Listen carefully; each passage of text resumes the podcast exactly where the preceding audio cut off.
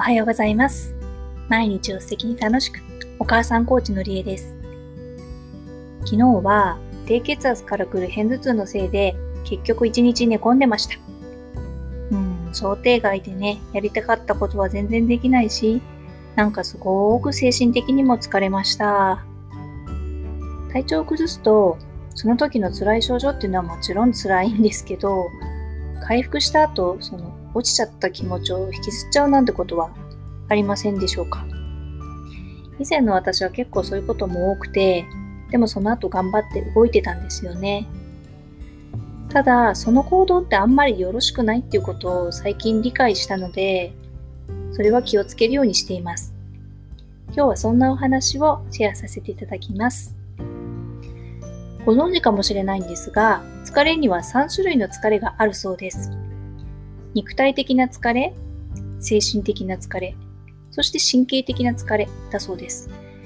肉体的な疲れっていうのは、えーと、筋肉が原因となって起こる疲れで、例えばあのデスクワークなんかで同じ姿勢をずっと取り続けてると、その一部の筋肉にずっと緊張を強いることになってしまうので、その結果疲労物質が溜まって、で、あの、どんどん筋力が低下してしまうっていうことになるそうで、例えば、あの、エコノミー症候群なんかもそんな感じになるんでしょうかね、という感じです。続いて、精神的な疲れっていうのは、これはまあ簡単に言っちゃうとあの人間関係のストレス関係による心の疲れですよね。体はどこも悪くないんですけど、緊張とかプレッシャーがずっと続いてしまって、もう心の方が疲れまくっちゃうっていう状態です。気分が沈んじゃって憂鬱になっちゃったりとか、イライラして人に当たっちゃうとか、食欲が出ない、眠れない、逆に朝早く目が覚めちゃう、不安になっちゃう。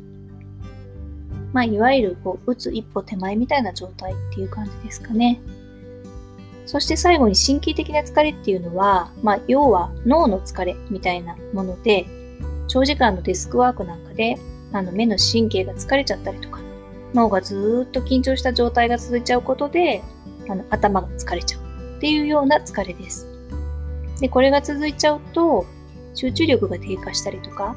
物覚えが悪くなったりとかして、仕事のパフォーマンスが落ちてしまうっていうような弊害が出てきます。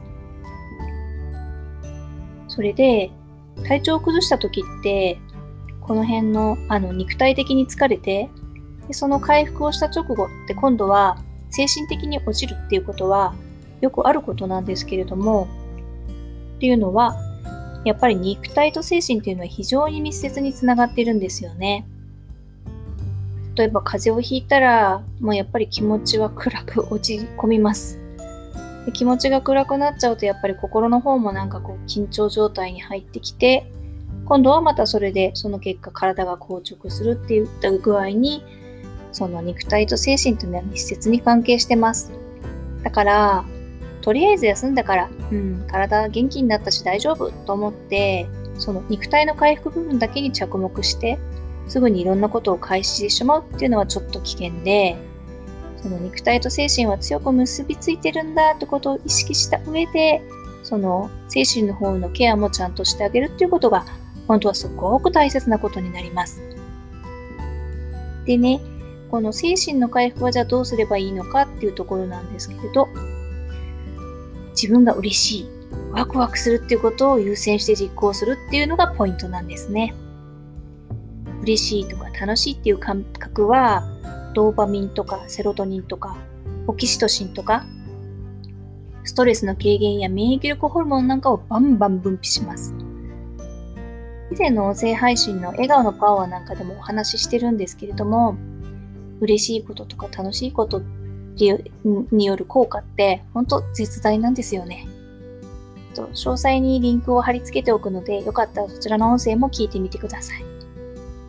そして、そういうふうに自分のこうワクワクすることをやっているのにプラスして、やっぱりまあ適度に体を動かして運動する。今の私だったら、まあ例えばあの神社にお散歩に行くとかもそれに入ってくるかと思いますし、あとは生活のリズムを整えて、きちんとあのバランス良いものを食べ、そしてきちんと寝るっていうこと、生活習慣を整えるっていうことなんかもすごく大切だし、そういうことをすることによって、肉体と精神のバランスを程よくこう両方をうまく回復させていくっていうことができるんだと思います。なので、病み上がりで元気になったばっかりの時は無理はしない。これがすっごく実は重要なんだと思います。体の意味でのその無理はしないっていうだけじゃなくって自分の気持ちにも正直になってあげるっていう意味での無理はしないという意味です。ほら皆さん、私もですけど、油断するとその疲れたなんて言いつつもついつい頑張ってしまうじゃないですか。いや自分まだまだできるみたいな。でもそんな時はね、思い出してみてください。体はもちろんなんですけども、心もちゃんと疲れてるんだっていうこと。だから無理は禁物です。そんな時ほど自分の気持ちを最優先に考えてあげる、ワクワクするっていうことを意識してみてください。今日も最後まで聞いていただいてありがとうございます。これからもゆっくりのんびり学んだこと、気がついたこと、皆さんのお役に立ちそうなこと、楽しく行動を配信していきたいと思います。内容に関しておって響くものがあったときは、任意で教えてください。コメントもとても嬉しいです。ではでは。今日も素敵に笑って一日お過ごしください。のりえでした。